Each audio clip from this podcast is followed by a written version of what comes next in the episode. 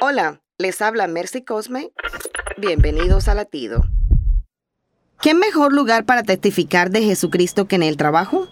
Efesios 6:5 dice, Siervos, obedeced a vuestros amos terrenales con temor y temblor, con sencillez de vuestro corazón, como a Cristo, no sirviendo al ojo, como los que quieren agradar a los hombres, sino como siervos de Cristo, de corazón, haciendo la voluntad de Dios.